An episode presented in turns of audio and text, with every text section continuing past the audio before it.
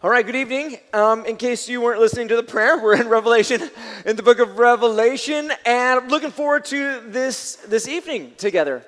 Um, basically, the, the book of Revelation is, is the great re- revelation of Jesus, the great revealing of how amazing Jesus is. And so you started off with the book um, looking at Jesus now, this kind of reorientation from, from Jesus as we read a lot about him in the Gospels, one who would sleep in the boat, who would get hungry, who would get tired, to one who is now all powerful, um, glowing, just exuding all glory and honor and power.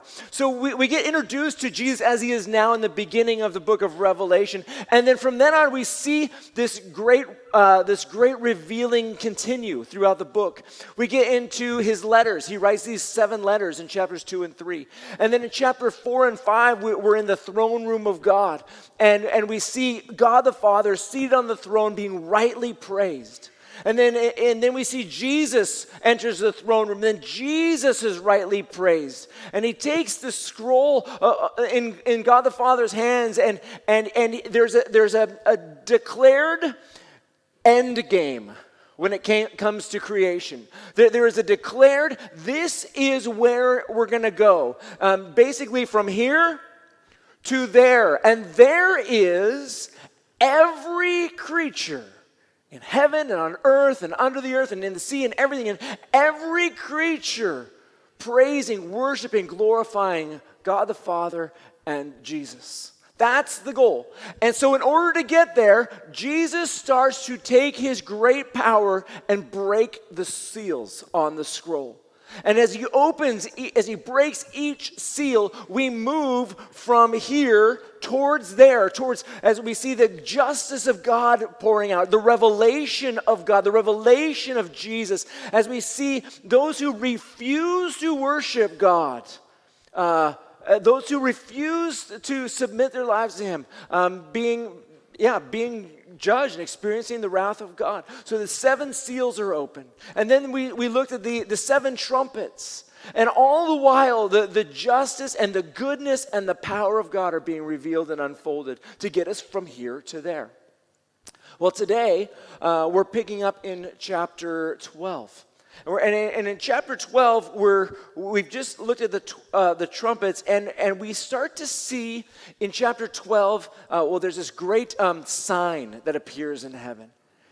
And, and we start to, we start to see that the, some of the great whys being answered. The, if, you, if you've been reading through this book thus far, some, some of the questions that you might be having is, if, if you're paying attention, is okay, okay, if Jesus really is this, like this powerful, this amazing, this this able to do everything. If Jesus really is is this good and mighty and active and paying attention, why why do his people suffer? If Jesus is like that. If Jesus is that incredible, why do we, his people, experience such evil in our lives and, and, and, and, towards us? If Jesus is so powerful, why? Why, why do we have to experience that. I suppose an even more basic question is if God is so good, and He is, if God is so powerful and active and mighty, and He is, why is there evil? Why does He even allow evil and horrible, horrible things to take place on this earth? If, if God is really this good and, and mighty. And then following up, with that question is, as we've looked in our book, we've, we've seen that everybody suffers. The believers are suffering, the, the unbelievers are suffering. And so, okay, if everybody suffers, if everybody's going to suffer in, in, this life um, as, the, as we approach the end, if suffering is if inevitable, whether it's, whether it's God's people from the enemy or uh, the enemies of God from God Himself, if, if everyone's going to suffer, though, what's the point of following God? What's the point of living a godly life, a holy life, a, a pure life when, when everybody's going to suffer, when everybody's suffering. Why not live like everyone else in the now? Now, what I love about the book of Revelation is, is it peels back the curtain to the wise to help us understand why. It, it, gives us the, the behind the scenes glimpse, and, and, and, it's, it's more than a glimpse, actually. It's this great revelation of why, uh, of the why behind it, The book at first, it, I mean, first and second and third, it presents itself as this wild and crazy book, and, and it does feel that way. I mean, there's, there's a lot of things where we're just kind of blazing past. Oh, that horse has a snake's tail with a venom and t- biting tail. Oh, interesting. What is that locust thing that they're, oh, that's interesting, huh? Uh, okay, we, we kind of, we're going fast through this book, I know. But, but, be, but as we go fast, we're able to at least capture some of these big behind the scenes whys and see, see some of the answers to these questions. The first question that, that I threw out there is, is connected to okay, if Jesus is this, if he is this amazing, this good, and if God's people are protected from the wrath of God, why do they still suffer? Well, the answer, what we're going to see tonight, is that there is a massive war going on behind the scenes. There's a massive war, and our enemy is going down fighting. He's fighting, he's going down, he's going down. But, but he's going down fighting. Let's look at it. Um, the words are going to be on the screen. I'm in Revelation chapter 12, picking up where we left off two weeks ago. Revelation chapter 12, it says this A great sign appeared in heaven a woman clothed with the sun, with the moon under her feet, and a crown of 12 stars on her head. She was pregnant and cried out in labor and agony as she was about to give birth. Then another sign appeared in heaven. There was a great fiery red dragon having seven heads and, and ten horns, and on his head were seven diadems or crowns. His tail swept away a third of the stars in heaven and hurled them to the earth. And the dragon stood in front of the woman who was about to give birth, so that when she did give birth, he might devour her child. But she gave birth to a son, a male who is going to shepherd all nations with an iron scepter. And her child was caught up to God and to his throne. The woman fled into the wilderness where she had a place prepared by God to be fed there for 1,260 days. Okay, so this is the less talked about Christmas story. Um, you've got, you got some of the famous one, Magi, yes, and shepherds and dragons. Uh, this is the one that's not that's not quite mentioned. Although I do try and mention it here. I remember I was telling the Christmas story with, with some kids. I think it was last Christmas, something like that, and some of the kids were like, "No, that, no, no, no, it, it's in there. It's in there." Um, what's going on here with this, this Christmas story is you, have got this woman, uh, it seems like it represents Israel, the nation, the nation, the people of, uh, the people of, of Israel clothed with the sun, the, the, the 12 stars. This imagery seems straight out of Joseph's dream from Genesis, where the stars bowing down to him, meaning his brothers, referring to the tribes, uh, the sun being his father, Jacob, also called Israel, uh, the moon, his mother. Um, you, you've got the covenant people of God pregnant with the ancient promises of God with, pertaining to the Messiah, and that the Messiah is coming. In Genesis chapter 3, where we, we read that, that, that, that the seed of the woman, this promised child, is going to be born who's going to crush the head of the serpent. The, the, the, dragon, the head of the serpent, is going to crush the head of the serpent. And, and that Genesis 3 promise gets connected to Abraham in chapter 12 of Genesis. And so the people of, of God, the, the, the people of Israel, they, they carry this, this promise, this expectation for the birth uh, of, the, of this one who will rule and reign forever in victory over Satan. And yet there's the fiery red dragon, the ancient serpent, uh, seven heads, extremely wise and cunning, uh, seven or ten horns, ex- incredibly strong and powerful. Seven, seven crowns or diadems, very uh, you know, lots of authority, great authority. And, and I think about this story, and, and, and the, the dragon is there prepared. And if, you, if you've read the Gospels before, if you've seen what's, what's gone on in Jesus' life, you can tell the dragon is prepared to devour the Son of God. Uh, you have Herod, who, the political leader and ruler at the time Jesus is born, ready to kill every baby to get rid of him. You, you, you see that the, the priesthood, the, the priesthood of God is prepared to kill an innocent man. They're ready to, to, to, to, to kill him, to crucify him.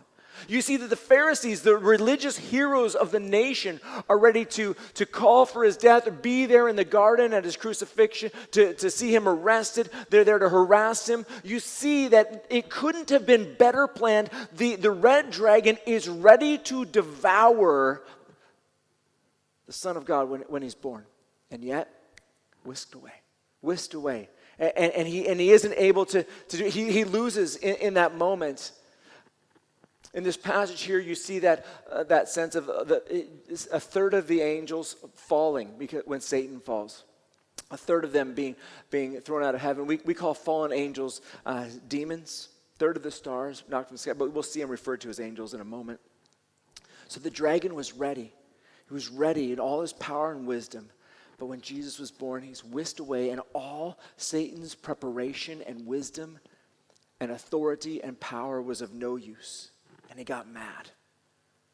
And he got, he, he got so full of fury that he, that he launches a war ultimately in heaven. And this is what it says in verse 7. Then, then war broke out in heaven.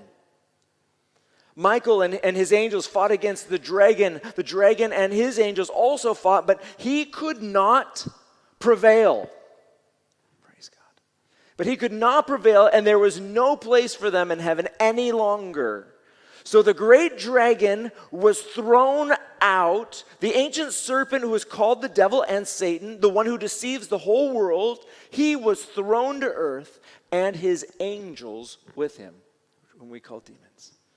So Satan fails to destroy um, Jesus when, when, he's born, and, he, and he's, he's taken up, Jesus is taken up into heaven, and so Satan launches a war in heaven.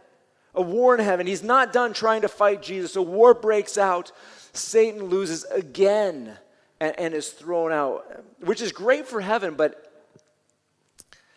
pretty pretty rough for the earth. In heaven, they start they start. There's a little bit of worship going on, and, and, in fact, this is what happens in heaven. It says, "Then I heard a loud voice in heaven." Verse ten.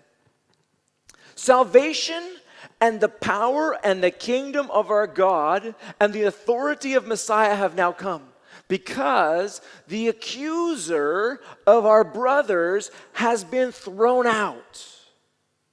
The one who accuses them before our God day and night. They conquered him by the blood of the Lamb and by the word of their testimony, for they did not love their lives in the face of death. Therefore, rejoice, you heavens, and all who dwell in them. Woe to the earth and the sea, for the devil has come down to you with great fury because he knows he has a short time. Now, this is significant. I, I don't think that this has happened yet. Um, if, your if your views, uh, if you think it is, that's fine. We're all friends here. I don't think it's happened yet. And we see that Satan there is the accuser. He's the accuser of, of the brethren. Satan stands to accuse God's people before the throne room of God. You can think of, if you want to get an image of what that's like, you can read Job chapter 1 and 2. You can read uh, Zechariah chapter 4, this, this imagery, biblical imagery of Satan uh, bringing God's people and, and accusing them of not being worthy or not being, um, yeah, just accusing them. But we see that, that, that, that, this, gets, this gets stopped eventually. A war happens, and then Satan is, is uh, forbidden from being there to accuse. Uh, just a praise God moment.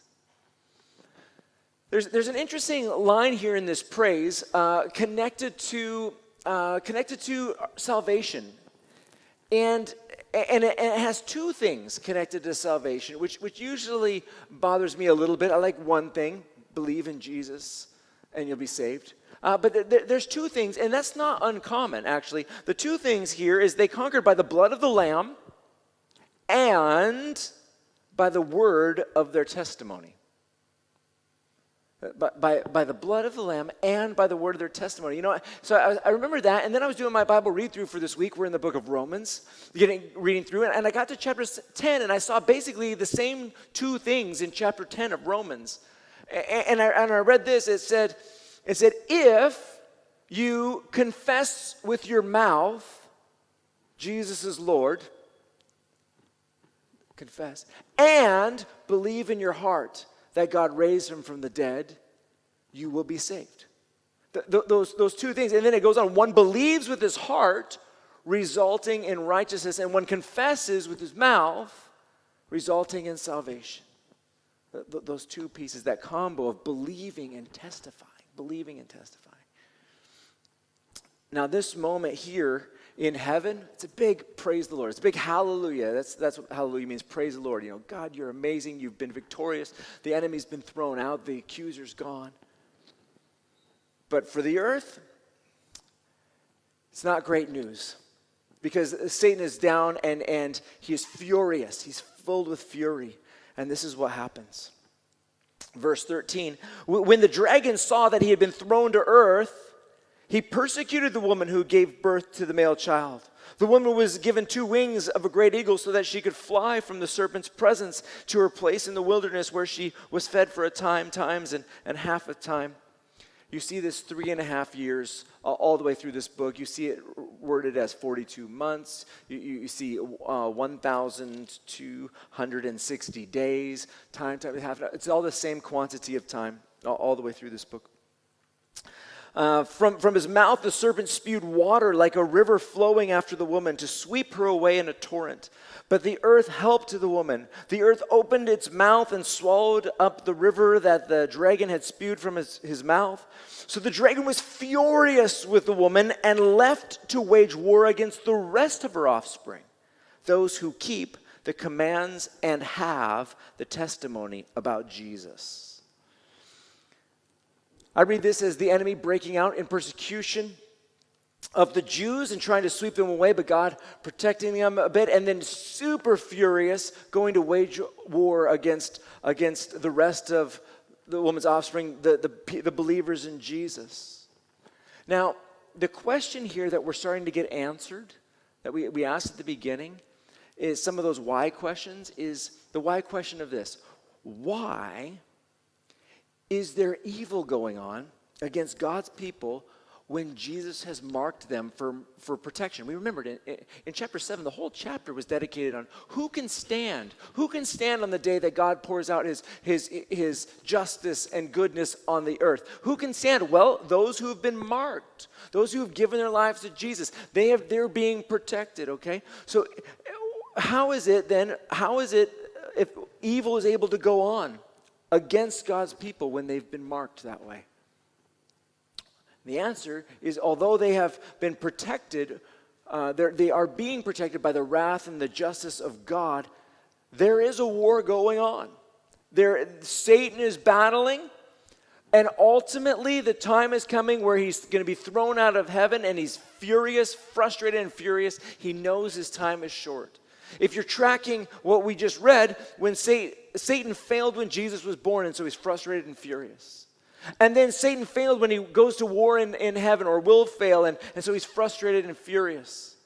And then Satan's going to bring the battle to earth in his frustration and furiousness, and again he's going to lose. This is his final play that we're looking at here. His last furious attempt, but it's going to fa- it's going to fail. Now it's going to be felt it's also being truthfully communicated. But he's going to fail. We don't want to just be naive and well, Jesus is going to win, so that so there's no there's no there's no pain going to be experienced. No, no, it's going to be felt, but he's going to fail. And, and, and so that hangs over the, the end of this section where the enemy, the, the, the dragon is cast down to earth, and you, you kind of end this chapter with these ominous words. He, Satan, stood on the sand of the sea. And you know he's mad. And you know he wants to wage war against the people of God, those who believe in Jesus. And you're like, oh no, what's about to happen? Well, here it is. And I saw a beast coming up out of the sea he had 10 horns and seven heads, and on his horns were 10 diadems, and, and on his heads were blasphemous names. The beast I saw was like a leopard, his feet were like bears, and his mouth was like a lion's mouth. The dragon gave him his power, his throne, and great authority. One of his heads appeared to be fatally wounded, but his fatal wound was healed. The whole earth was amazed and followed the beast. They worshiped the dragon because he gave authority to the beast. And they worshiped the beast, saying, Who is like the beast? Who is able to wage war against him? A mouth was given to him to speak boasts and blasphemies. He was also given authority to act for 42 months. That's the same timeline we keep seeing. He began to speak blasphemies against God, to blaspheme his, his name and his dwelling. Those who dwell in heaven, and, and he was permitted to wage war against the saints and to conquer them. He was also given authority over every tribe. Just going to say that again every tribe, people, language, and nation. All those who live on the earth will worship him. Everyone whose name was not written from the foundation of the world in the book of life of the Lamb who was slaughtered. If anyone has ear, has an ear, he should hear. If anyone is destined to, for captivity, into captivity he goes. If anyone is to be killed with a sword, with a sword he will be killed. This demands the perseverance and faith of the saints. Okay, so this first beast, come, the one that comes out of the sea, is often called the Antichrist. The Antichrist, the, the, name the Antichrist does not appear in the book of Revelation. That, that appears in maybe First John, Second John. does not appear in the book of Revelation. So uh, you can be thinking Antichrist if that's if that's how you want to. I'm going to refer to this as the first beast, the beast that's out of the sea, just just to be consistent here. What's this beast like? It's like the dragon. It's described very much like the dragon. Seven heads, ten horns, a couple extra crowns. It has ten crowns instead of instead of uh, seven crowns. Um, it, it's empowered by the dragon. It, it, then you see this imagery the, the leopard and the bear and the, and the lion. go back and look at Daniel chapter 7. You'll see this, this same beast amalgamation in, in, in uh, Daniel's vision in Daniel chapter 7. And all the earth is amazed by this, by this beast. Seemingly invincible, totally anti God, totally anti Jesus, anti Christ. And this beast is given permission, granted permission to, to kill uh, those who believe in Jesus. Everyone who's not a Christian is going to worship this beast or, or, or the dragon, or the dragon, it said. And as a result, things are not going to look good for God's people. Some are going to go into captivity or they're going to be killed. And, and what is it that Jesus is asking of us in those days? When, when, when, when, when everything is falling apart, when everybody turns away from God, when, when there's either captivity or, or, or death, what does Jesus want of his people in, those, in that moment and in every difficult moment of our lives? Perseverance and faith to hold on to those two things. Keep persevering, keep faith, keep trusting. But everything is falling apart. Persevere, faith, persevere, faith. That is what we're called to in this moment and every moment of our lives. Why is the world going to hate God? Why is it going to turn away from God? Why are they going to why are they going to why are they going to turn away from God and, and, and hate him? Why are God's people going to be imprisoned and, and killed? Because this is Satan's last ditch effort. And yet, even the strongest of attacks of the enemy is limited. It's only going to last for 42 months. 42 months. God, He might permit evil. He does permit evil.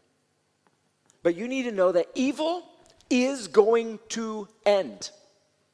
Evil is going to end. God may allow Satan to do some evil things, but there is an end to the evil coming.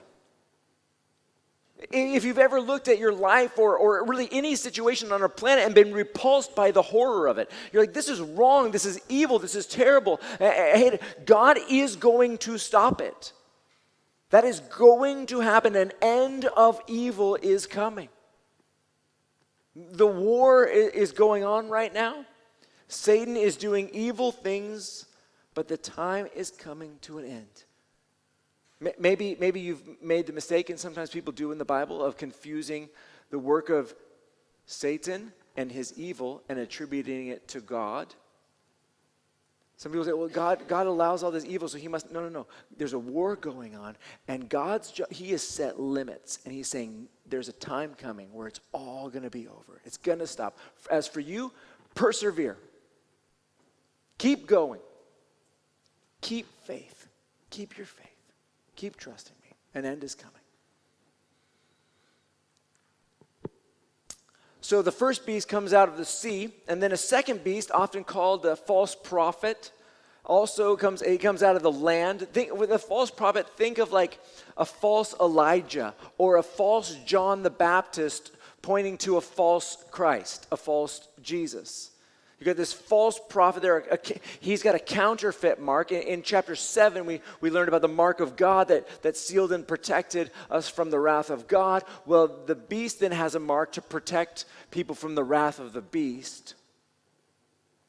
In Revelation chapter 13, we, we continue on eh, eh, to read this about the second beast, and it says, Then I saw another beast coming up out of the earth. He had two horns like a lamb, but he sounded like a dragon.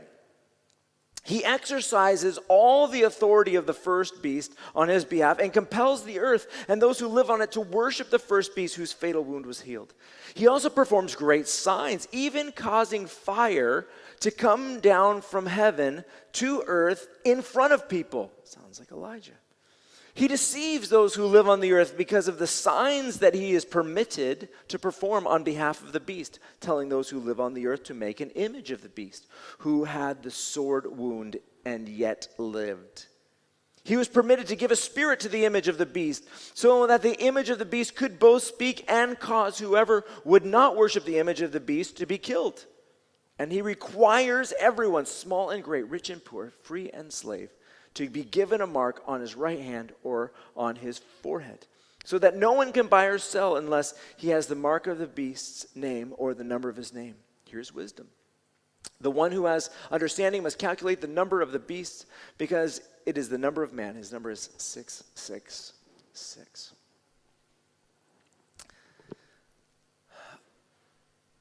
Okay, this chapter is the low point.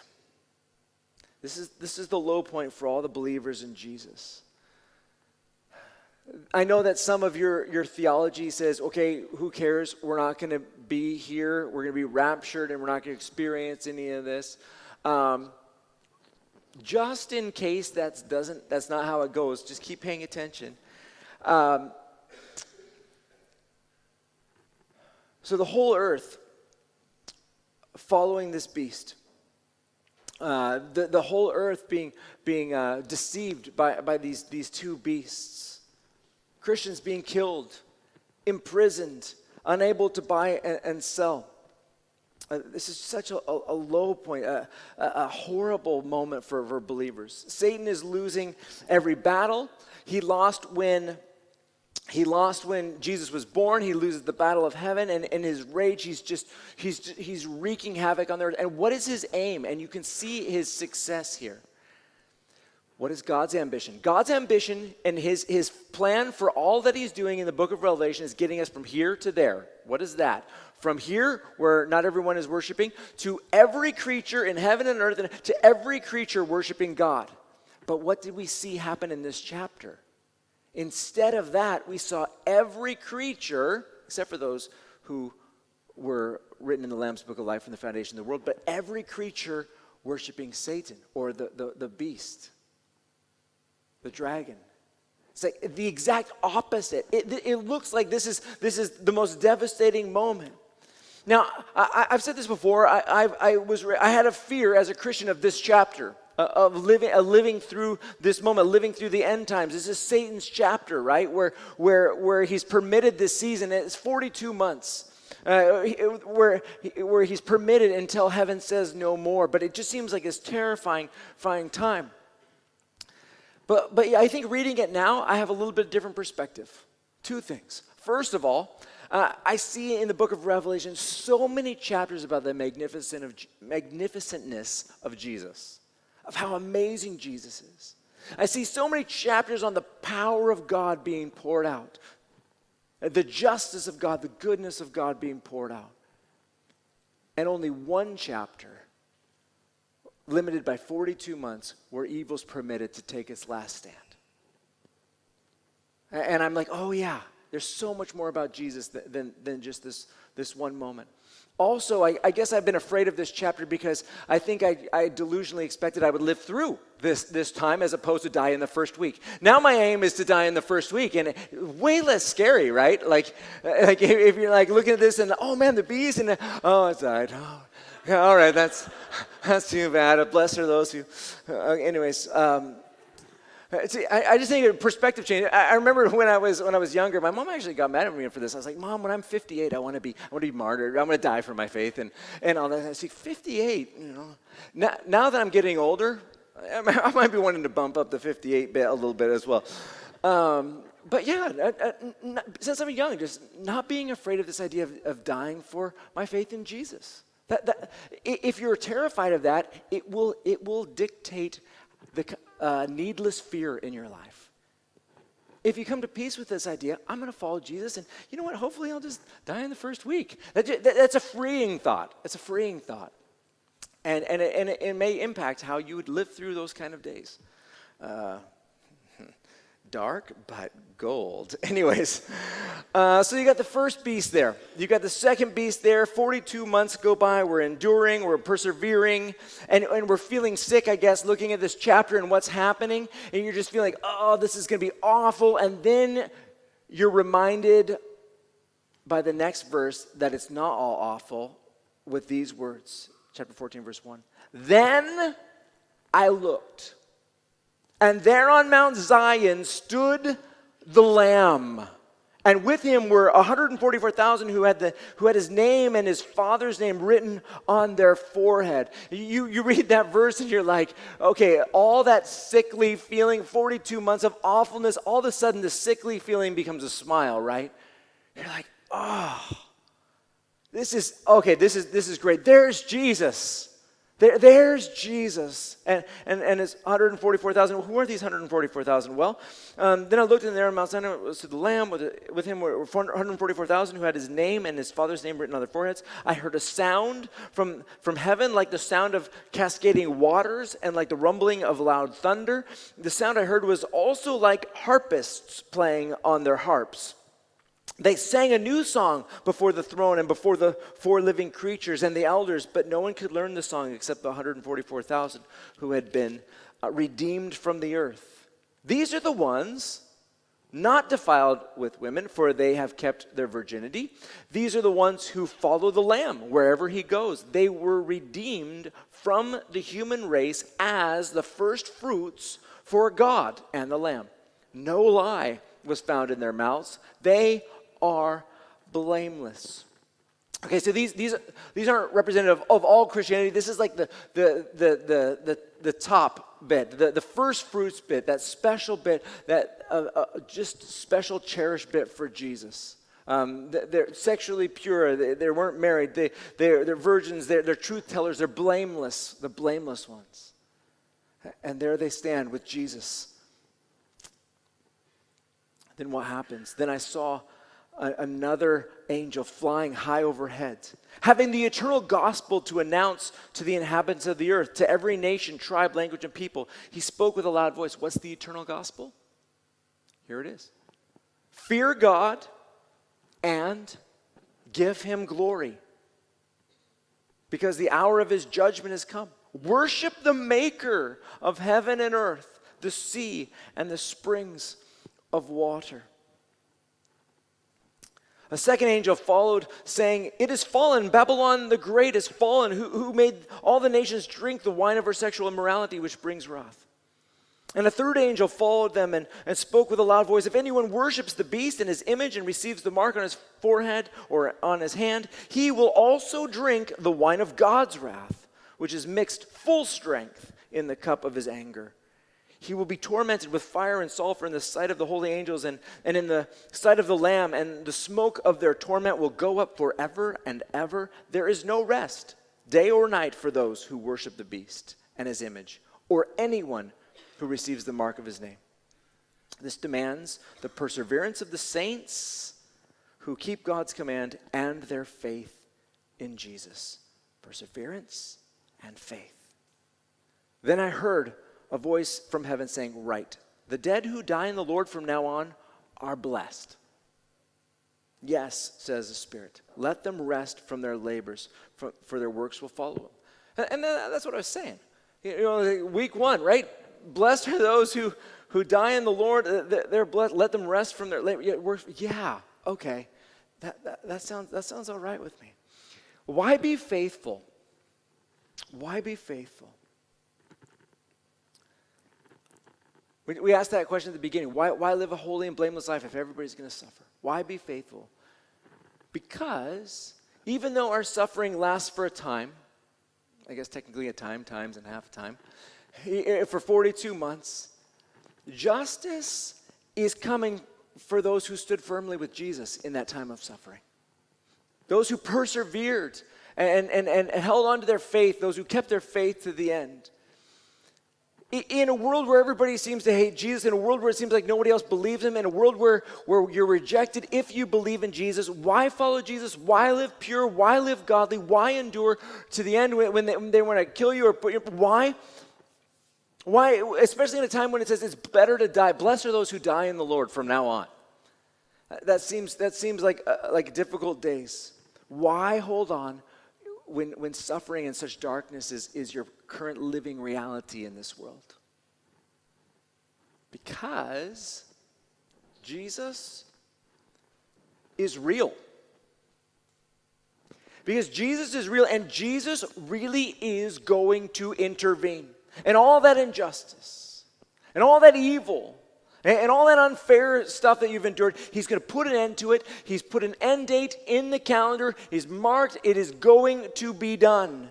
Your job isn't to survive those last days, it's to be faithful to, to the end, it's to persevere until the end. To keep enduring, to keep persevering, to keep testifying until our last breath. Now, these three proclamations here of these three angels, they, they, they sum it up. They sum it up uh, to believers fear God, not the beast. Fear God, not the beast. Worship him who made everything, not the dragon, not, not the, the false beasts. Babylon is going down, says the next one. No, we'll talk more about that later. God's wrath is coming on those who chose the beast over him. You have this mark or you have that mark. You have the mark of the beast or you have the mark of heaven. And, and it's clear you have the mark of the beast and you get to escape um, this persecution for 42 months, but then you get the wrath of God forever and ever. Or you get the mark of God and you endure persecution for 42 months. But you get to be rewarded and redeemed and worship Jesus forever and ever. Why keep going? Because 42 months is nothing in comparison to forever and ever. So persevere. That's the call. Hold on to faith in those days. Uh, whatever the suffering uh, in the future or in your now, there is an end. There is an end coming. Jesus sees, he's paying attention, and he's going to draw it to a close. Now, I, I, love the flow of this passage. You, start off with the birth of Jesus, you frustrated dragon, uh, and then, then these beasts, and, the, and then and, and, and just the, the violence and the, the, the intensity against the church. But then you get this glimpse of Jesus. And he, and he shows up, and, and he's got his 144,000, and, and you're like, oh, yeah, oh, yeah. In fact, the very next verse, which we're not going to talk about today, but we'll, we'll start next week with, is Then I looked, and there was a white cloud, and, the, and one like the Son of Man was seated on the cloud, with a gold crown on his head and a sharp sickle in his hand. And we start turning our eyes away from the dark times and towards the glorious future with Jesus our mighty Jesus returning and taking his great power and, and bringing it all right again, moving from here to there where every creature be worshiping God. The real king is coming. More on that next week. For the challenge today, I don't believe we're in these, these last days yet. Uh, maybe we are, maybe we aren't. But we can prepare for these last days and with practicing courage when it comes to testifying about Jesus, because that's one of the calls. One of our calls is to, to keep testifying about Jesus. And so the challenge for us this week is to practice courage. Practice courage by talking to someone who isn't a Christian about something good that Jesus has done for you, giving Jesus the credit. Giving Jesus the credit. Uh, You don't have to tell him how you became a Christian. Can if you want to. You, you, you just say, This happened, and, I'm, and I give Jesus the credit for this answered prayer or this thing taking place. Practice the courage of, of, of witnessing that Jesus is alive, He's active, He's intervening in our world today. That's a challenge. Practice courage. This is the easy time to practice it. Uh, it's a time to, to, to, to become strong and, and courageous. So, anyways, that's a challenge for this week. Um, I'm going to pray for you in this area.